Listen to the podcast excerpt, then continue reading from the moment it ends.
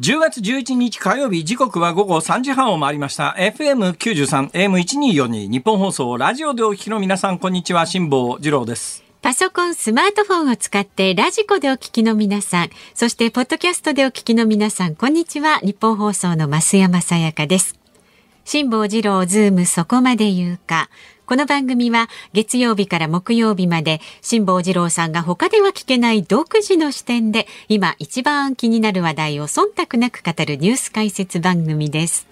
昨日は10月10日でお休みでしたので、はい、えー、通常とリスナーの皆さんの生活パターンが違って、もしかすると昨日は聞かなかったよとかっていう方いらっしゃるかもしれませんが、えー、そもそも昨日はオンエアがありませんでした。そうなんです。えー、なぜなかったかというと、クライマックスシリーズのファーストステージの第3戦が、はい。まあ、あの、1勝目、1戦目は阪神が勝ったんですが、うん、2戦目ベイスターズが勝ちまして、はい、1勝1敗になりましたから、えー、2勝先に勝った方が、勝ち抜けなんですけども、はい、3戦目までもつれ込んで、えー、それがまあ、あの、もつれ込むということはもう日曜日の段階で分かったんですけれども、はい、単にもつれ込んだだけでは、えー、番組があるかどうか分からないと。はい、えー、なぜならば月曜日に、まあ、あの、ベイスターズのホームの球場は屋根がありませんので、雨天中止ということがあり得るので、で、ね、また天気もね、微妙っちゃ微妙で多分降らないんじゃないかなぐらいな、はいはいえー、状況だったもんですから、えー、私は昨日、うん、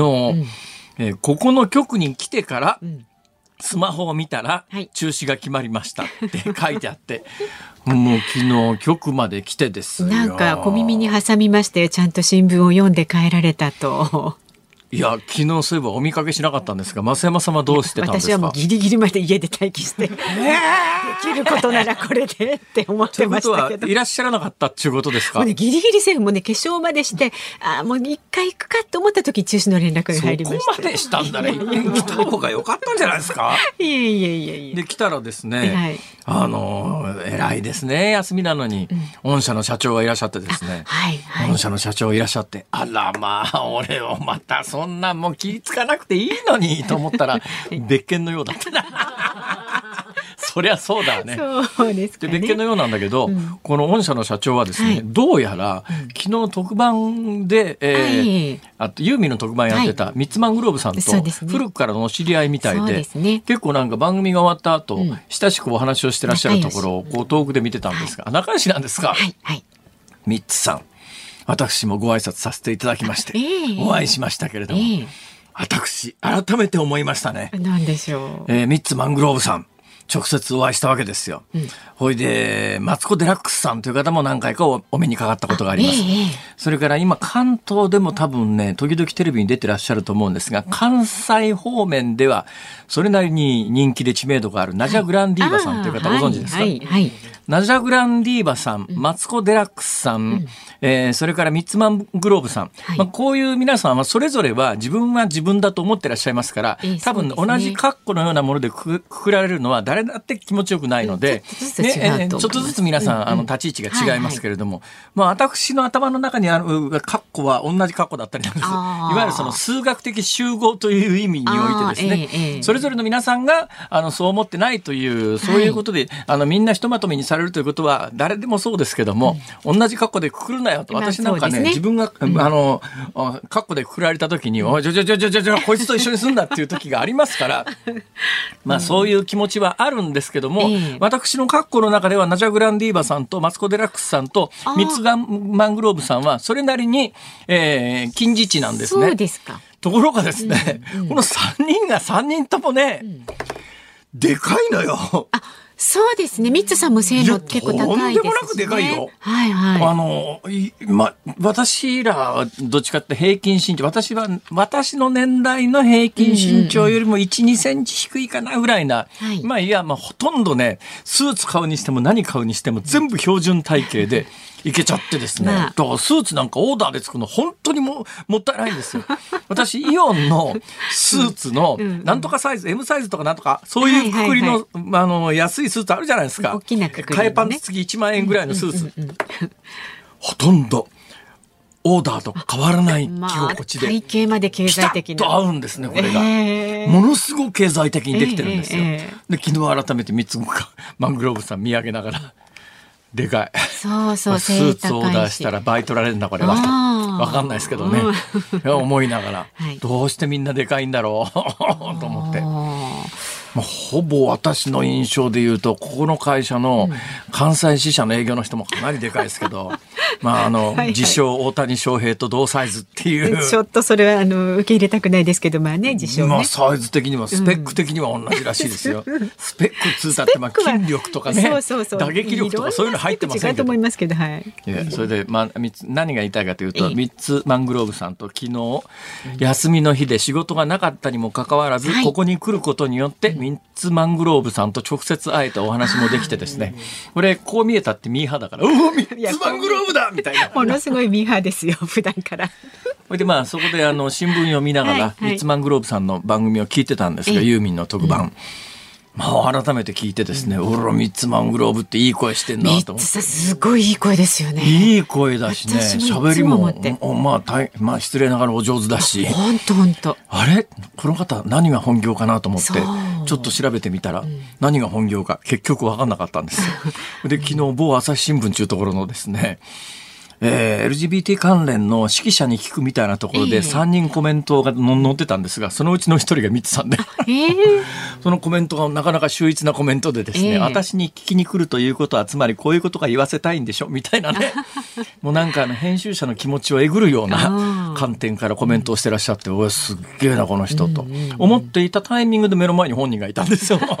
お本人じゃんそうだったんですか。ということでよかったです、ね、この局に休みの日に来ることによって、うん、ね、図書館に行かずとも全部の新聞がすぐに手に入り、はいはい、えー、本物のミッツマングローブさんもいらっしゃるし、その上、今日なんか、うん、ね、昨日休みでそうやって来て、まあ番組はなかったですけれども、なんかすごく得した気分で帰れたんですよ。で、今日まあ、正直言って、うん、番組がなければここへ来るのは最高なんだけどなとか思いながらやってきたらですよ。そしたら今日、あの、はい、いきなりですね、ありがたいことに、今日ラジオリビング、えー、っとですね、えー、柿内農園というところの完熟みかんなんですか？美味しいみかんご紹介します完熟みかんをラジオリビングで皆さんにお届けするに際して、はい、ちょっと今早稲でだから皆さんにお届けするよりはちょっと青いんだけども、ねうん、その同じ柿内農園の早稲のみかんというやつを、まあちょっとこれあって言って一個もらったんですよ。ねこれがね早稲なんだけどね、まあ酸味と甘みのバランスが素晴らしくてこれが完熟したらすごいことになるだろうな。いやここの局に来るとただでみかんが食えると思って喜んでいたら、はいはい、横浜方面からリスナーの方に果物の段ボールで詰め合わせセットを送っていただいて、どうもなんか近所のコープで買ったみたいなことが書いてあって、ね、どうもありがとうございました。しっかりね受け取りましたんで。本当気を使わないでください、はい、本当に。あの洋梨ラフランスも入ってましただから辛坊さんが洋梨洋梨洋梨ってここで言うから気使っちゃったんですよ。もう優しい方なんですよ。もう放っておけないと思ってたんですよ。あのスイカと やめてくださいもう、えー、それから山形のさくらんぼなんとか。どっちも旬はね過ぎてますんで。そうですか、えー、いやその詰め合わせですから。まああの洋梨が入ってるわですね、うん、あれも入ってるわこれも入ってるわ。で、え。ーえー、いや秋の果物満載だな、うん、なんかこの局へ来るとみかんも食べられるし秋の果物は食べられるし。でもその箱の中にあ柿がなかったなと思ったら。いや何言ってるんですかちょっと辛坊さん。なんてこと言うんですか。私ね柿大好きなんですけど、うん、柿に関してはちょっと不穏な話を最近聞きましてですね、柿の中のタンニンっていう脂肪の成分があるじゃないですか。どうやらあれが、うん胃酸と反応することがあって大量に柿を食べ続けると、胃の中に石ができて、その石が腸の方に移動すると腸閉塞になる可能性があるから。たくさんたねちょっと普通に食べてる分にはいいんですよ。果物として私大好きですから。はい、まあ今年も今シーズン自分で買って食べましたからね、うん、私が自分で買って食べるなんてことはね、めったないんですよ。本当に。ありがとうございます。そのぐらい好きなんですけど、どうも大量に同時に食べると、うんあのいかんのじゃないかみたいな話が結構ネットでもね食べ過ぎちゃったりね偏ったねあの食生活だとねどっかでね、えー、私が言いたいことはただ一つです、うん、あのフルーツを送っていただくのは大変ありがたいんですが、うん、できることならばそのお金え大変申し訳ない。もったいないですから、うん、ねもったいないですからそのお金で私の本買ってください。で本をお買いになる時には、ね。うん、えー、お願いですからできることならば、はい、これも言うとアマゾン的に回しちゃうかなと思うんですけど、地元の本屋さんで、はい、ね買ってみてください、というのはなんでこんなこと言うかというと、今日夕刊読んでたんです、はい。今日の夕刊いつもよりちょっと暑いんです。なぜかというと今日一般紙朝刊がなかったんで朝刊がない日の夕刊というのは朝刊に入れるべきニュースを夕刊に入れてきますから、、はい。つもの夕刊よりも新聞が朝刊休刊日の夕刊ってそれなりに分厚かったりなんかするんです、でえーそれが新聞休刊日が祭日の時あるのかな？ないのかな？わかんない祭日あんまり聞かない。まあ、祭日はそもそも夕刊がないですが、今日はまあ平日ですから、はあそうですね、大体平日ですね、月曜日とか。で、昨日が休みだったんで、今日が新聞休刊日なんだと思いますが、あの今日の夕刊、ね、本番直前に届いたのを見ていたら、日本経済新聞にですね、大きく、この10年で、地方の本屋さんが3割減ってるららしいですよ。はい。売れてないんですね、申し訳ないんですけど、出版不況も。はいはい。3割本屋がないということはどういうことかというと、地方によったら地元の町に本屋さんがないっていうところがもう出始めてるんです。あるんでしょうね。昔はどこの町でもね、まあ、村ぐらいまで人口が少ないとなかなか本屋さん維持できないけど、まあ、町と名前がつくと本屋さんっていうのは一軒あって地元の文化の担い手だったりしてたじゃないですか。はいはいところが今もう続々全国の地方の小さな本屋さんが、えー経営ができなくなってなくなりつつあるという、ちょっとこれは日本のね文化の維持という意味で見過ごせない状況なので、と言っても何ができるかって言っても、できることは限られてるんですが私はもうとにかくできるだけたくさんの本を出版して できるだけたくさん地方の本屋で買っていただくと。たくさん買っていただくとね。お願いします。いいですねだから、ねえー私が食べたい果物は、えー今柿だったんですが、柿は大量に食べると、えーどうも石ができるんじゃないかという噂もありますから、自分で買ってちょちょっとずつ食べますので、もうあの気をつかわないでいただいて、えー来年のさくらんぼとスイカのシーズンになったらまたあのお願いするということで、えーとりあえず今期に関しては、えーできるだけご本をお買い求めいただいて。はい、本買ってください。あとはね、忘れて結構ですから、今のくだりね。はい。どうぞ先行ってくださいはい、今日も株と為替からお伝えしていきます。今日の東京株式市場日経平均株価大幅に続落となりました。連休前の7日金曜日と比べまして714円86銭安い2万6401円25銭で取引を終えました。先週7日に発表された9月のアメリカ雇用統計が市場予想より改善したことを受けまして金融引き締めが続くとの見方が広がってアメリカ株式相場が下落でその流れを引き継いで売り注文が広がりました為替相場は現在1ドル145円80銭付近で取引されています。145円80銭というのは、今から3週間前に日本政府が為替介入した時の水準ですからね。はいえー実は145円が近づいてきた時にそろそろ為替介入があるんじゃないかっていうとものすごくみんな慎重にですね。為替介入やられると急激にあの数円まあわずか数円でやがて戻るっていうのがもう傾向としてはっきりしたんですが、ええええ。数円でも一瞬にして変わるわけですよ。はいえー大量に売買為替してる人とかあるいはレバレッジっていうので FX 等で、まあ、信用取引で実際に自分の持ってるお金以上のはるかに大きなお金を動かしてる人は数円動いたら下手したら強制決済で損が確定しちゃうことがあるわけです。だから145円が近づくと、ものすごくみんな慎重になって、だけど大きく儲けたい人は為替介入してほしいっていうところもあるんですね。為替介入してドーンと為替が動いた時に、えー日、日本政府と逆の動きをして、それで瞬時に儲けるっていう方法があるんで、だから、これ145円が近づくと、為替介入すんじゃないのっていう目線がいろんなところから集中して、で逆に動かなくなるんです、相場がね。ああはいはいはいはい。ところが先週から今週にかけて、はい。どうやら145円では日本政府は動かないと。前回介入した146円手前ぐらいまでちょっと様子見てみるかって感じでじわじわ146円に今近づきつつある。はい。だから日本政府はさあ、どの辺でどの程度の介入をして、いだから為替介入では大きなトレンドは変えられないっていうことが少なくとも学習しましたから。だけど、だけど、一回介入することによって、一つの水準ができて、そこに向かってみんなギリッギリのせめぎ合いにしで取引を始めますから、ドーンと突き抜けない限りは、え介入した水準というのが一つ大きなまあ、席、席というか、ガードというか、そういうものの役割をししてるんで、今もう関係者はですね、すごい神経質に、相場見ながらやり取りしてるという。だけどついに145円80銭、前回の介入水準まで円安来ちゃったねっていう。はい。まあ、介入はカンフル剤としては一瞬数円動くけれども、うん、結局日本の金融政策という根本が変わらない限りこの円安傾向は止まらないとそういう話です。はいさあ、ズームそこまで言うか。この後は昨日の夕方から今日この時間までのニュースを振り返るズームフラッシュ。で、4時台は北朝鮮が異例のペースでミサイル発射。日本の迎撃体制防衛の課題はということで、軍事ジャーナリストの井上和彦さんスタジオ生出演です。で、5時台は今日入国制限が撤廃。訪日旅行2年半ぶりに解禁というニュースにズームします。番組では今日もラジオの前のあなたからのご意見お待ちしております。メールは zoom zoom アットマーク 1242.com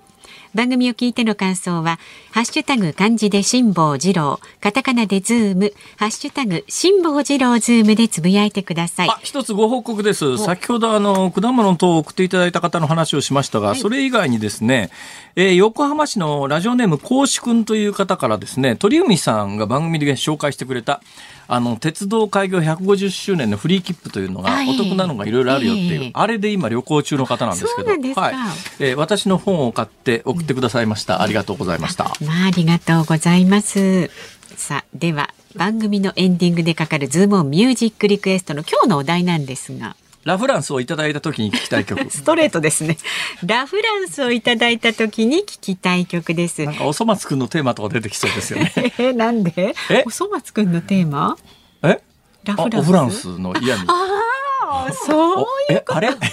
あれ？まあいいや。あのね、選曲の理由も書いて、ズームアットマーク一二四二ドットコムまでお寄せください。この後はズームフラッシュです。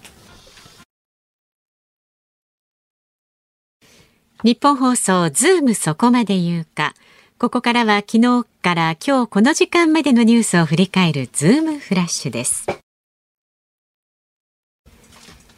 ウクライナ国営通信などによりますと、首都キーウをはじめとする16都市にロシア軍のミサイル83発が着弾し、少なくとも11人が死亡、64人が負傷しました。プーチン大統領は昨夜クリミア半島とロシアを結ぶクリミア大橋の爆発をテロだと改めて非難し今回の攻撃を報復だと認めました。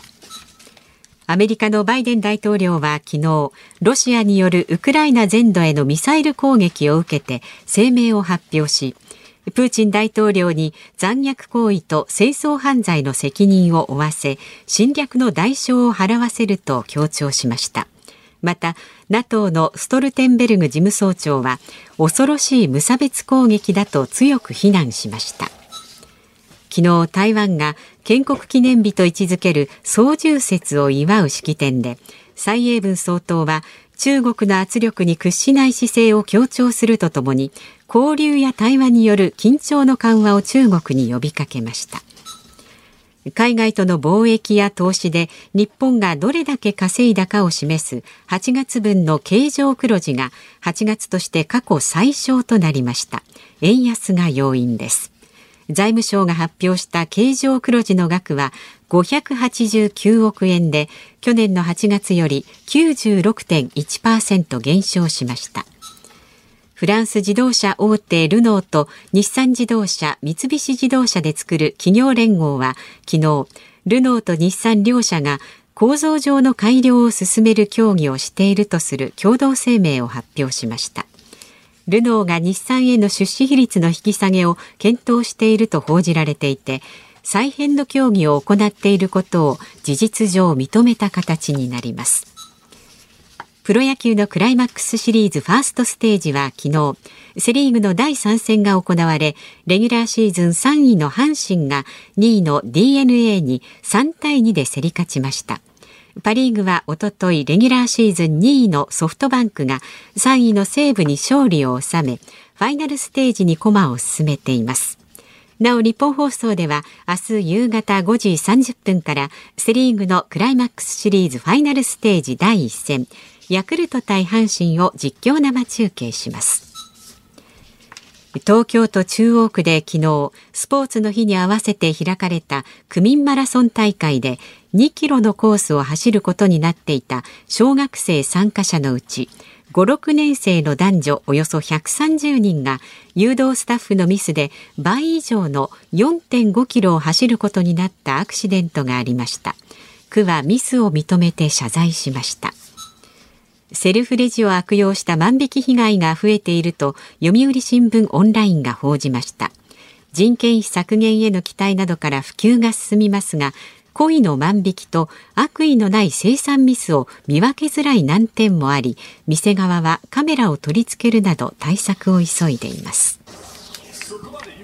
松山さんセルフレジ使う人ですか？この間ね使ってみたんですけど、えー、なんかねちょっドキドキしちゃいました。何がドキドキしました？うまくピッてならなかったりとか、ええ、あの2回ピピってなんかなっちゃったりとかして結局店員さんに聞いて やり直ししたんですけど。それじゃセルフレジの意味ないじゃないですか。そうなんです私ね使ったことないんですよ基本的に。そうなんなんで使ったことがないかというと、はい、なんか万引きみたいので疑われたくないなと思って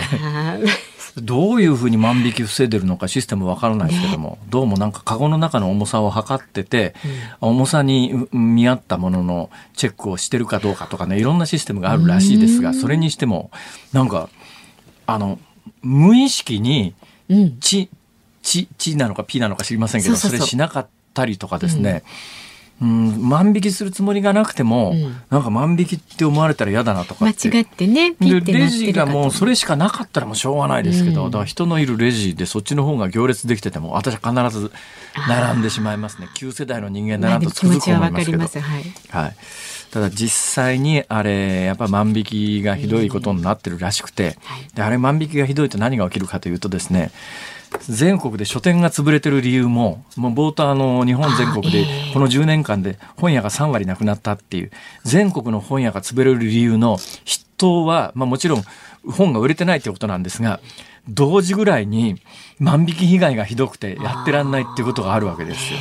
で、今後、これまあ、セルフレジがうまく機能しなくて万引きが横行するようなことになったら何が起きるかというと、価格転嫁がされますからね。真面目に払ってる人間の値段に反映。当然のことながら商売してる人間はトータルで黒字を出さなきゃいけないんで一定数は多分万引き等も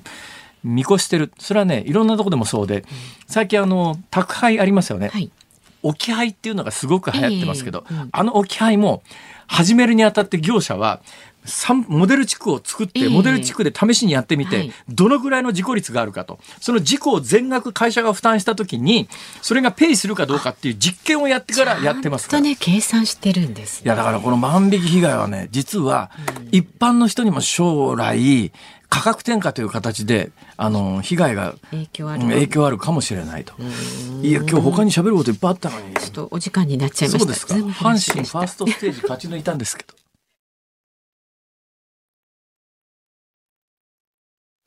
10月11日火曜日時刻は午後4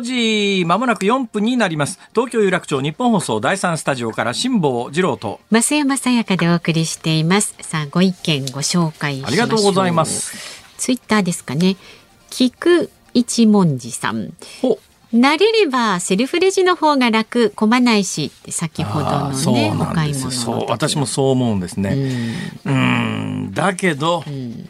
なんだろうな抵抗感があるんだなこれだから年のせいかな、ね、そうなんですかね、それからポリンキャーさんはね、はい、セルフレジ撤退したスーパーも見ますね。あらま。すでにもうやっぱりやめちゃったところもあると、ま。あ、だから本当は人の削減のためにやってるはずなのに、うん、ねそこで引っかかってあの従業員呼ぶような、えー、誰かさんみたいな人が増えると かえって手間かかって。で私の言ってる意味ねえじゃんこれ。スーパーではセルフレジのところに2人ぐらいね従業員の方がこう立ってね見てるんですですよ、ね、意味ないだろうそれ そうなんですよそれじゃあそう思うんですけど、はあ、まあ長い目で見たらそうやって最初はそうだけれども慣れてくる人が増えたらだんだんね、えー、機能し始めるんだけど、うん、そこまで我慢がしきれないとか、うん、えー、さっきみたいに万引き増えちゃうとかっていうことで、はいはい、やめちゃう店も出てるのかなと思いますね。まあ今後どうなっていくかね。へへこれはね。はい、まだまだご意見お待ちしております。メールは zoom zoom アットマーク一二四二ドットコム。番組を聞いての感想はツイッターでもつぶやいてください。ハッシュタグ漢字で辛坊治郎、カタカナでズーム、ハッシュタグ辛坊治郎ズームでつぶやいてください。で今日のズームオンミュージックリクエストはお題がラ・フランスをいただいた時に聞きたい曲ですのでね、ぜひあの選んだ理由なんかも書いて送ってください。オフランスじゃありませんよ。オフランスはいただけませんから、ね。ますよ。ラ・フランスですよ、はい。ね、ご意見もお待ちしております。さあ、この後は北朝鮮が異例のペースでミサイル発射、日本の迎撃体制防衛の課題はというニュースにズームします。日本放送がお送りしていますズームそこまで言うか。この時間取り上げる話題はこちらです。北朝鮮が異例のペースでミサイル発射。日本の迎撃体制防衛の課題は。北朝鮮が9月下旬から異例のペースで弾道ミサイル発射を繰り返しています。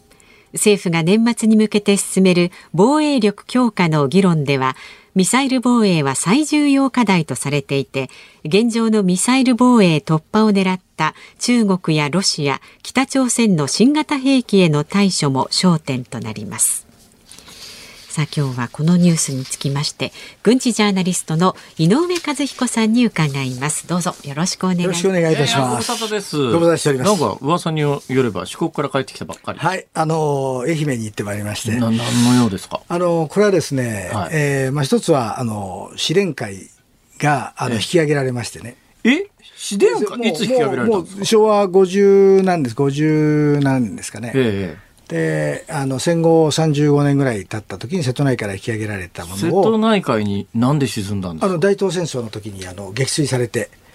沈んでたやつをそのまま引き上げてあそうですそれをおきちっと整備されてるんですけど、それをちょっと見に行ってきたんですけど、それとあと、あの例の真珠湾の攻撃の時の特殊潜航艇の旧軍神の、はいはいはい、はい、えー、この慰霊を行ってまいりまして。市電会っていうと川西ですよね。今の新名和です、ね。新名和、新名和といえば US2 と。あ、ありがとうございます。あどうも。はい。あどうも。え、えー、US2 といえば。まあ今聞いてらっしゃる方でそうですね。レギュラーでいつも聞いてらっしゃる方はご存知だと思いますが、えー、私が2013年に、まあ、誰も覚えちゃいないちょっとしたヨット事故をやらかした時にですね助けてもらった第31航空軍第71航空隊っていうのが、はいはい、えー、僕は山口だとずっと思ってたらえらい勢いで怒られてですね広島だよ！って言われたんですが、はい、あの岩国という基地がありまして、はい、岩国基地というのは広島にあるんですが。その広島の岩国基地に US2 という海上自衛隊の海難救助部隊があるんですが、ここが使ってるのが US2 という、えー、ユーティリティシークラフトというね、それで US なんですけど、これを作ってるのが新明和っていう会社で、この新明和っていう会社は、もともと戦中戦前は川西航空機っていう、川西航空機。で、この川西航空機が生んだ、えー、大戦末期の名機中の名機と言われているのが市電会という。これなんです。はい。まあまあ、あの、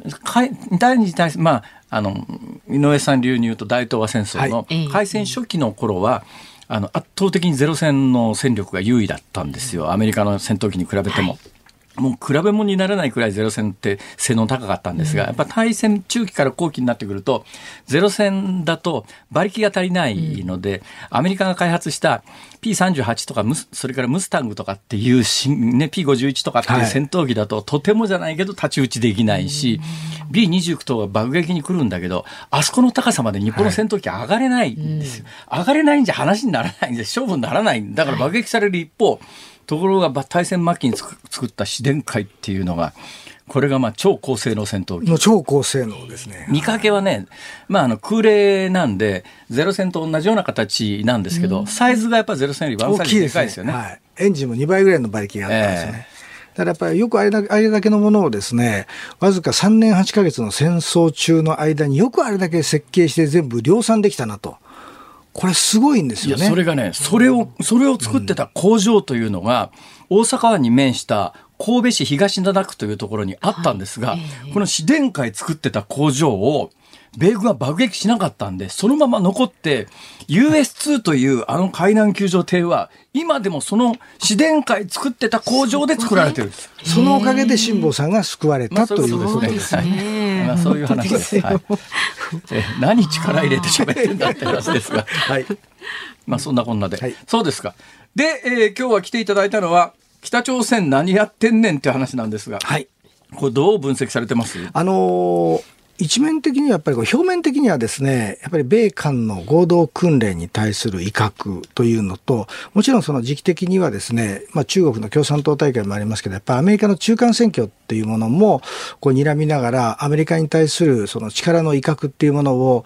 中ロのもう今まで以上にその大きな後ろ盾を持って、やっぱり北朝鮮がやれるようになったと。いうことになるんですけれども、少しやっぱりこれ恐れなければいけないのは、いろんな種類のこのミサイルを北朝鮮が撃ってるんですね。あの、火星12と言われますもの、これは日本列島を越えてですね、太平洋に落ちたものを、これ、あの、中距離弾道ミサイルで今までの最大射程を誇ったものでありますし、こういうものを撃って、これグアムを、そのままこれ撃てばグアムにまで届くような、こういうミサイル開発に今手が届くような状況になってます。これねまあ、この火星12に関しては、最高高度1000キロ、はい、飛行距離4600キロっていうと、日本を狙うには、あの射程が長すぎるので、当然これはアメリカアメリカのグアム、西太平洋の戦略拠点ですね。これあの、ガムに向けて、はい、えー、仮にですよ、はい、えー、弾頭に何か積んで本気で発射したときに、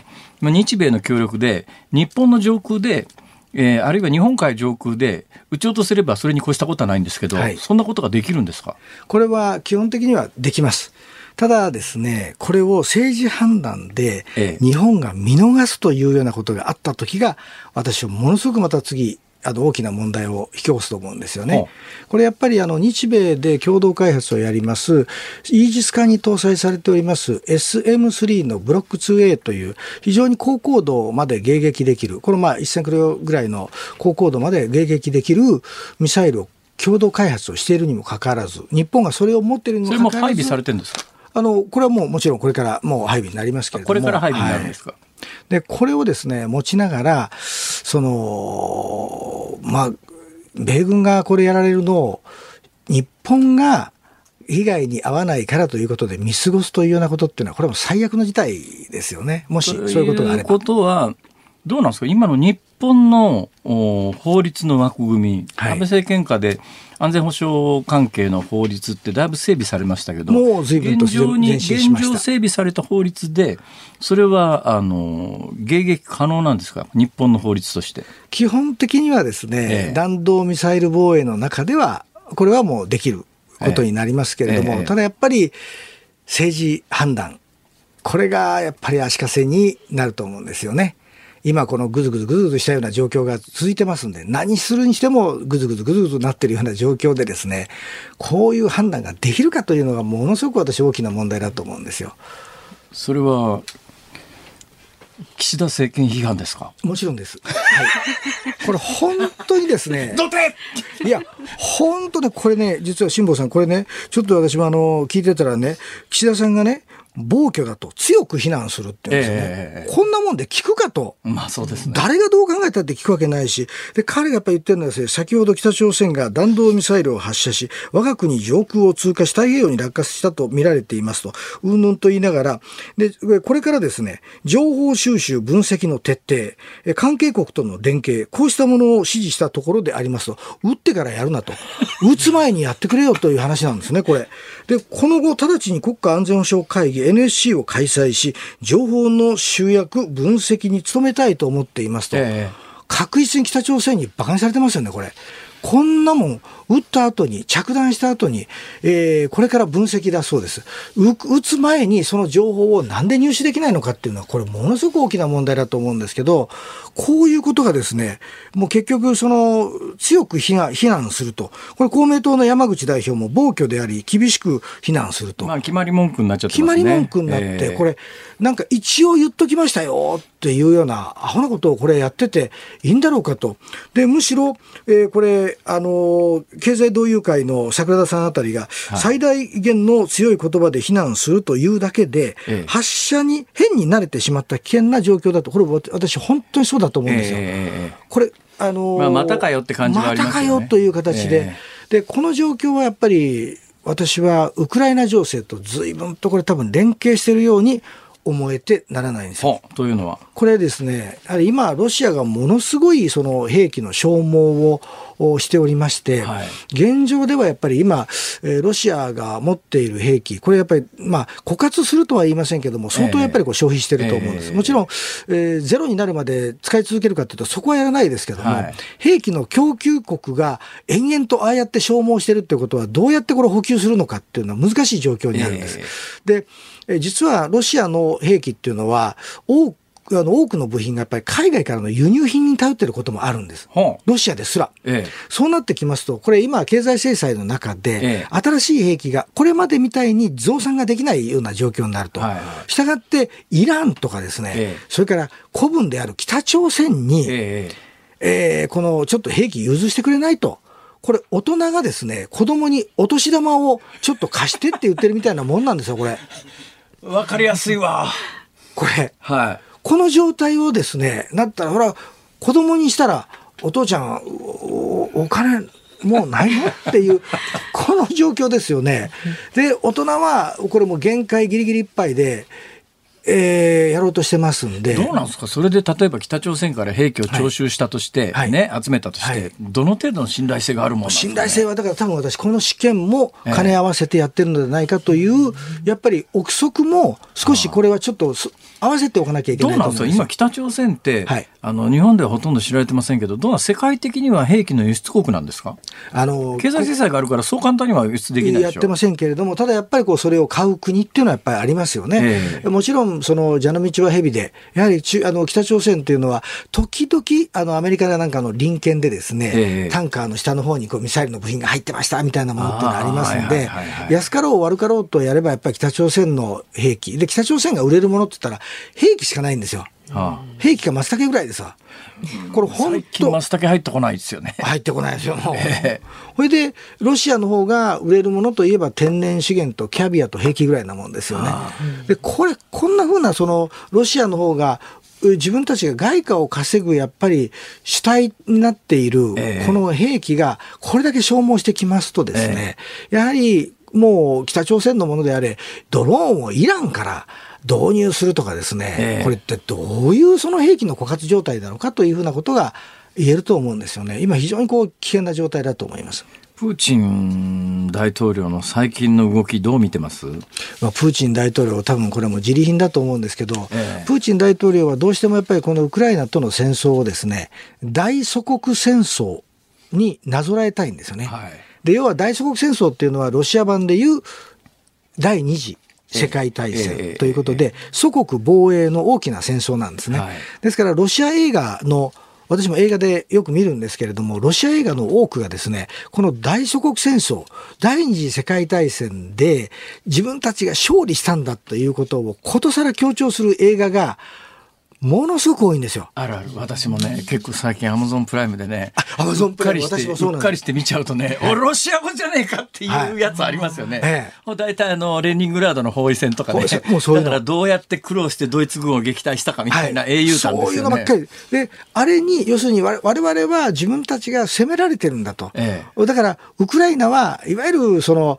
攻めてきてる側なんだということで、だからあの、ドンバス地方と、おあの、4州をですね、ヘルソン州だとか、ああいったところ4州を完全に、えー、自国の領土ということで、えー、宣言をすることで入ってきたやつは敵だと。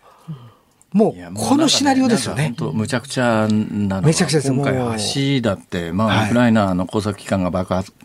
したんだろうと、はい、まあ、まあ、そういう見方ですよね。はい、で、まあ、あの、多分そうだとして、はい、で、それに対して、あの、プーチンが、テロ攻撃だってふざけんないって人の国あの軍隊で侵略しといて、はい、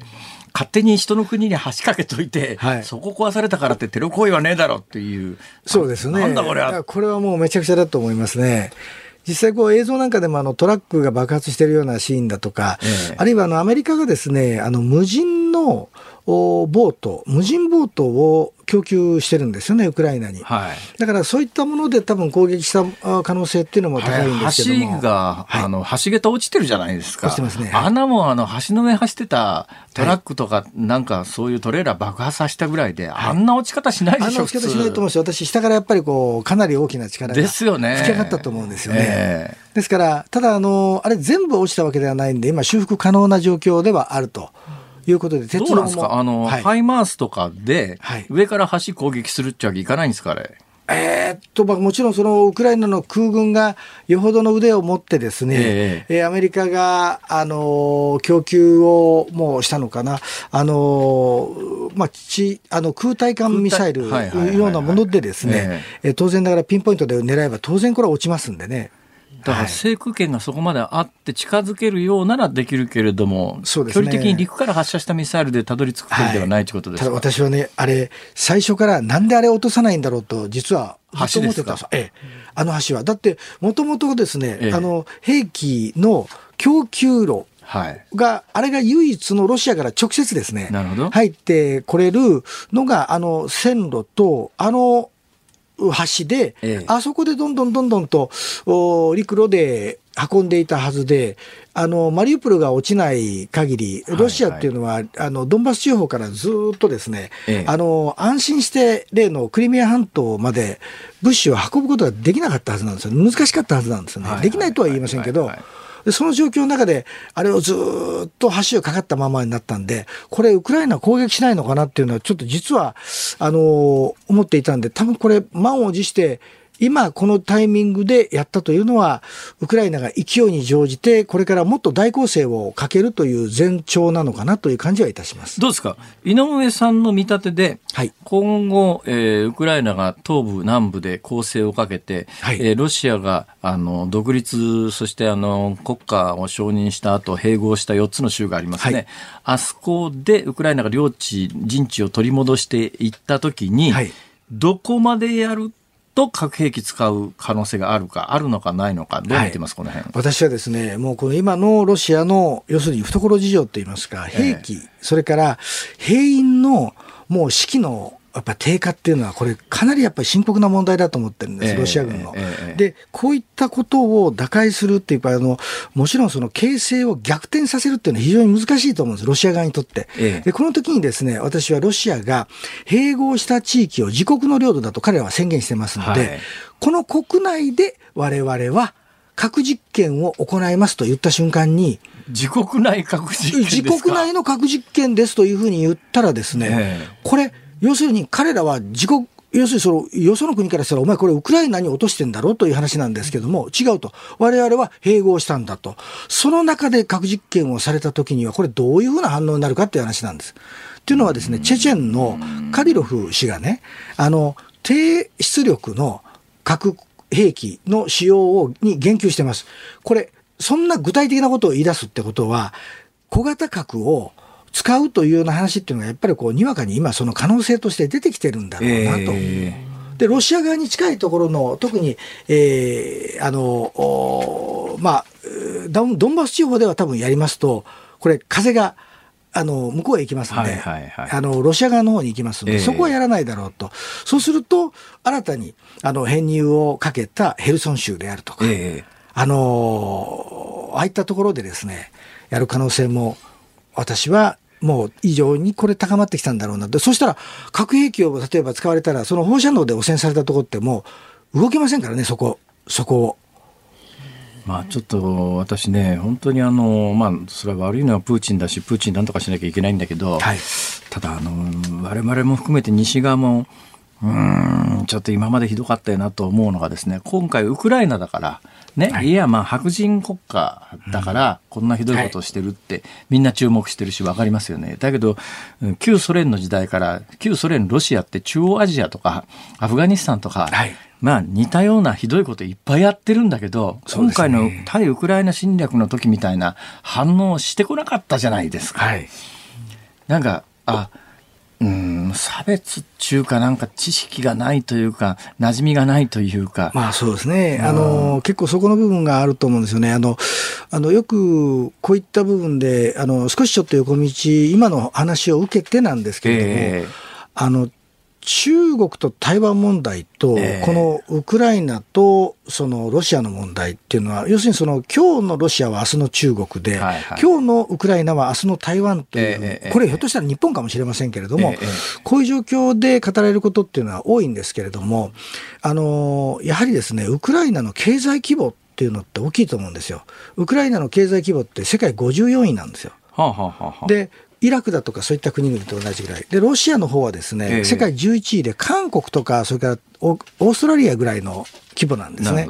で、これ世界11位と54位の国の激突っていうのは確かにその穀物だとか、こういうその世界に影響を与えるものっていうのはやっぱり小麦だとか、こういったようなことで食料危機っていうのは招きかねます、ええ。かねないし、ええ。エネルギー危機も招きかねませんけれども、え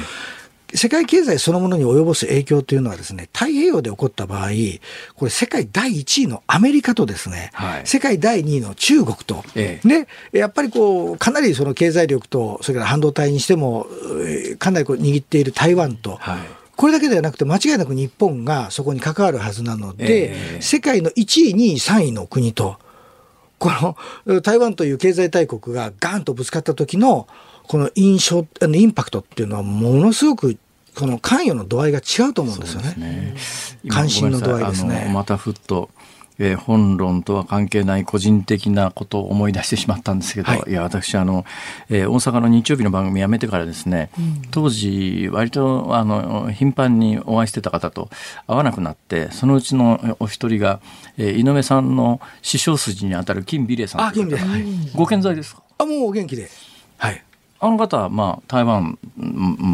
のね、ご出身で、はいそうですねはい。もう日本語完璧で、えーどう最近の中国、韓国に、いやいや、中国、台湾についてコメントしてらっしゃいます？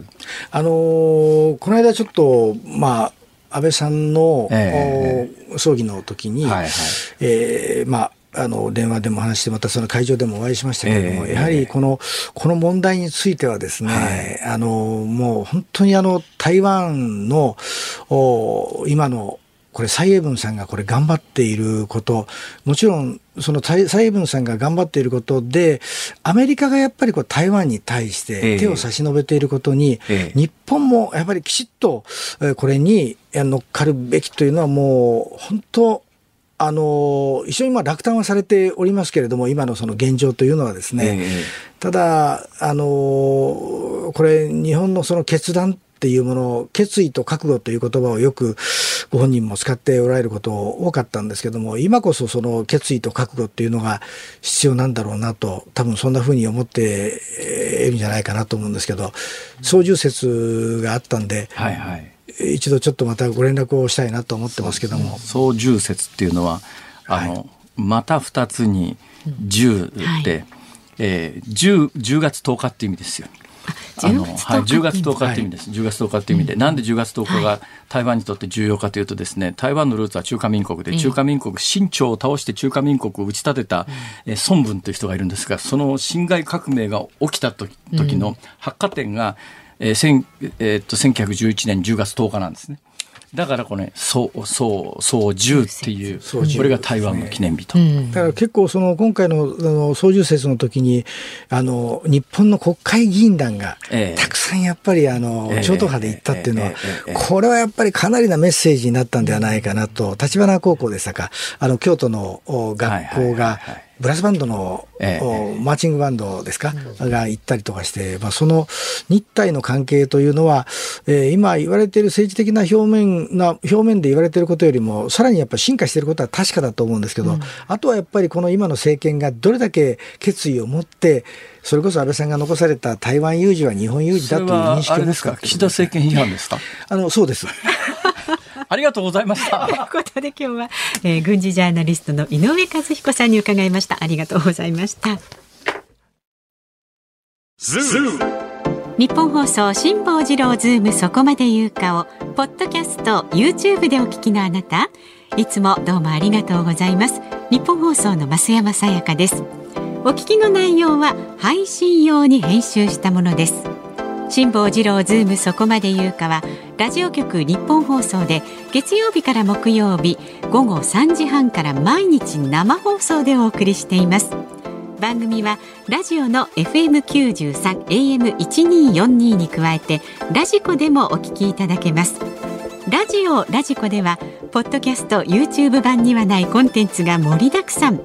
アトムさん吉田由紀ちゃんの中継企画さらに辛坊さんが「夕刊富士」の気になる記事を解説するコーナーそして辛坊さんが聞きたい曲をお送りする「ズームオンミュージックリクエスト」などラジオラジコでしか聞けないあんなことやこんなことがいっぱいです。ポッドキャスト YouTube を聞いた後はぜひラジオラジコで辛坊治郎ズームそこまで言うかをお楽しみください。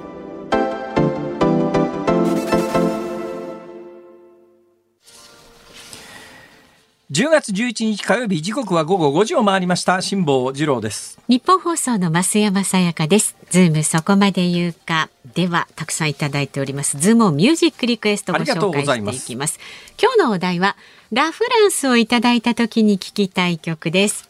今日はねばらけてますよいろいろ。そうですはい。64歳の港区にお住まいのフランクホワイトさんですね。ほうほうラフランス聴きたい曲オフランスといえば ミッシェル・ポルナレフ愛の休日でお願いします。休日来ましたか、うん、あああっちじゃないんだな。ミシェル・ポルナレフというと。えー、あっとのシェリーに口づけ？かな、はい。ありますね、はい。横浜市の K さん。ラフランスをいただいた時に聞きたい曲は高橋洋子さん魂のルフラン。なんとなく響きが似てるかな。あールフランね。うんうん。はい似てる似てる、千葉県長生郡の暴走戦士さん54歳男性は、はい。そのままですがフランスといえばフランスギャル夢見るシャンソン人形をリクエストします。はい。ど真ん中です。あとは福島県47歳の男性のクボールさんはですねラフランスは日本名で原産地のフランスでは発見した人の名前からクロード・ブランシェという名前らしいです。そうなんだ。それを踏まえて日本の忖度リクエストラフランスをもらった時に聞きたい曲はマイク・マキさんでバラが咲いたをお願いします。なんでかというとマイク・マキさんの息子の名前がマキ・クロードクロード・ブランシェ。なのでまたこれ繰り回しましたもう行ねきましたいろいろと、はあとはですね埼玉県秩父市の柿沼さんの同業者さんです。あああ着物屋さんです呉服屋さんの同業者さん。はいはい。えーラフランスといえばジューシー、えージューシーな高級フルーツ。そこでジューシーフルーツのジェニーはご機嫌斜めをお願いします。ありましたね、えー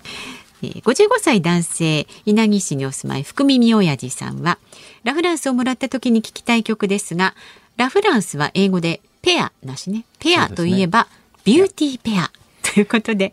ビューティーペアのビューティーペアですか？駆け巡る青春をお願いします。えー沼津市の窓越しのお京さんはへえへえ。ラフランスをいただいた時に聞きたい曲大杉久美子さん夜明けの道。これわかります？わかんない。懐かしのアニメフランダースの犬の主題歌ですと。いろいろフランダースはフランスか？フランスですよね。違いフますか？ランダースは。違うか。違うだろう。違うか。だからフランドル？フランドル地方？フランドル地方はどこオランダの方？オランダか。え？あれ？あれ？なんか先言ってください。はい。えー静岡県富士宮市のメタボな尻尾60歳さんはですね。フランスラフランスシャンソン果物とき、えーずっときまして加藤時子さんさくらんぼの実る頃。よろしくお願いします、はい。わ、かりました。あとはもう一つあります。へいへい。洋梨大慶さん横浜市の方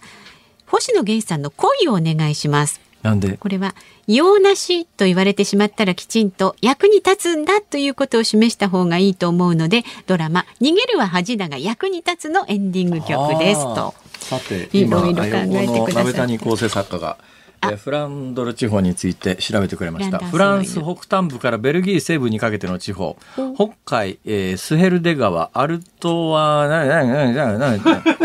えーオランダ語ではフランデンフランデレン。英語ではフランダース。はあ。フランダースの犬。どうなんだろう？フランダースの犬はどこなんだろうね？本場は。フランダースの犬の中心地はどこだろうか。あれなんかルーベンスの絵の話だよね、確か。そうですね。そのベルギーです。ベルギーですか？ベルギーです。ベルギーです。ただまあフランス語圏には間違いないかな。まあ、まあ、あの辺はほら国境線って時代に応じて結構ね引き直されたりしてますから。だからフランスもしかするとベルギーの人はフランスって言われると怒るかもしれませんけれども。そうですね。はい。確かに。まあ、はい。で、はい本日のお願いいたしましズームオンミュージックリクエスト。うーん、ジューシーフルーツ。ジェニーはご機嫌斜めあ。あ、それですか。そこ行きますか。じゃあエンディングでね、お送りいたしますので、お楽しみになさってください。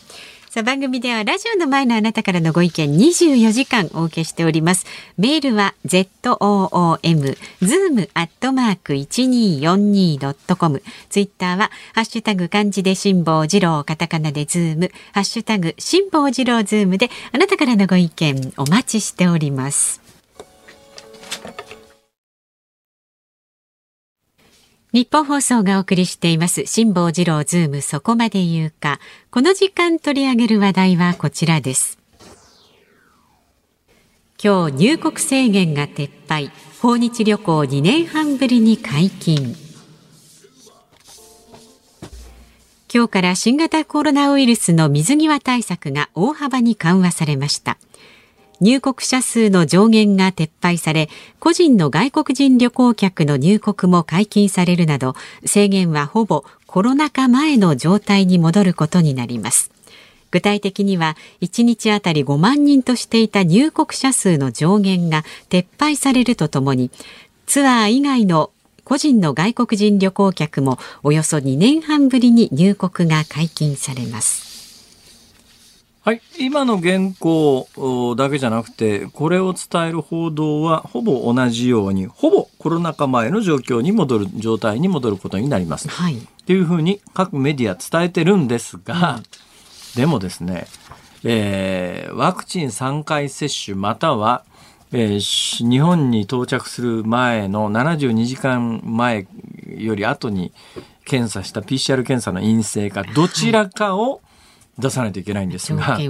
ね、日本ではワクチン3回接種って相当広がってますから、はい、えー、でうちの子供たちですらうちの子供は一番下の子供はもう今年大学卒業するぐらいの若い年齢なんだけども、うん、今年の夏にハワイに行った時に、えー、必要だったのであのワクチンパスポート、まあ、その時にはまだ PCR 検査の帰国の時に陰性証明がいったんですが、えー、あのそれと同時にえー、ワクチン3回接種がないと入国の時に結構面倒くさいことになるので、はい、ワクチン3回接種を済ましてます。だから日本はかなり、えー、若年層でもワクチン3回接種を済ましてる人が多いですが、世界に目を転じると、うん、実はそんなに多くないんですよね、これが。となると外国の人が日本に来たいっていう時に依然としてやっぱり PCR 検査を求められたりするわけだけど、うんうん PCR 検査所ってもうほとんどの国で続々閉鎖が始まってて、うん、そう簡単に受けられないっていう国もあるんですね。はいまだに日本並みに詳しい、あの、厳しい国がないかというと、今回緩和された程度の厳しさの国ってまだあります、いくつか。うん、あるんだけども、ただ私今回、まあ、あの、帰国の時の PCR 検査ワクチン3回接種を条件にいらなくなったんでこれが、まあ、今年の夏にハワイ行った時もその前にベトナム行った時も特にベトナムなんか現地滞在2泊なのに現地で PCR 検査を受けなきゃいけないというとその2日の間に検査所探して陰性証明取りに行ってっていうそれだけでうん、2泊で行ってんのにどんだけ時間取られるんだっていうことがあったんですが、それがなくなったんですよ。だからワクチン3回接種してますから、まあ基本私は海外、受け入れ国の状況によっては行き放題なんで、いろんな国調べてたら、まあ例えば東南アジア方面なんかはほぼほぼですね、えー、ワクチンの接種証明もいらなければ PCR の PCR の陰性証明もいらない。あ、なしでも。実はあの東南アジアでもベトナムなんて日本以上に一時期厳しかったことがあったんです。えー、ものすごい厳しかって、えー、入国のハードルが高くてとてもじゃないけどいけないよねっていう時期があったんですが、はい、今もう日本がこの近隣諸国では中国を除いては一番厳しくなりました。そこまで厳しくしてワクチンの3回接種以上の条件とか、えー、72時間前までの PCR 検査の陰性というのを依然残してんですよこれ、うん、だからインバウンド今のニュースで言うとほぼコロナ禍前の状態に戻ることになりますってまあメディアは伝えてるんだけど実はそうじゃなくて外国人からしてみりゃおいまだ日本めんどくせえなって。はい、だ自由にインバウンドのお客さんがコロナ禍前のように来られるかっていうとまだ一段ハードル残ったまんまで。その一段のハードルを、まあ、私なんかの感覚で言うとなんで残してんのっていうぐらいの感覚ですけどね。えー、でもね民間の受け入れ側はもうすっかりその気になってるっていうのが私昨日一昨日特に昨日この番組がなかったもんですから、昨日この番組にねやりにやってきてほいで新聞全紙読み終わって2時半ぐらいになってすることなくなくなったもんですから。はいまあ銀座のにぎわいでも見に行くかと思ってポコポコ歩いて見に行って、うん、あのものすごい高いもの買ってですね。そうなんですか？はい。まあ散財したんですか 行かなきゃよかったと思ったりなんで温存しちゃったよみたいな。まあ、それはともかくとして、はいはい、えー、いろんなところが、もう外国人受け入れのために、うん、体制整えてるっていうかデパートなんかでも、うん、あの店内アナウンスこの間までついこの間まで日本人だけの店内アナウンスだったのが、はい、昨日行ったら中国人仕様に。まあもう準備万端ですね。準備万端。準備万端。飾り付けも、だからもうインバウンド再開でインバウンドの人ってやっぱりね4兆円とか5兆円とか特に今円安ですから、海外から日本にものすごく来やすい状況が揃ってますから、それなのに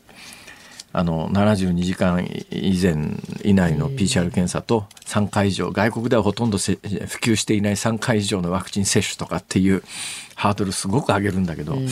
それなんかもうこの時代に今のコロナの状況で意味があるのかという気が私はしますけどね。だけどなんかやっぱりねなんか残さないと今までやってきたこととの整合性が取れないんで、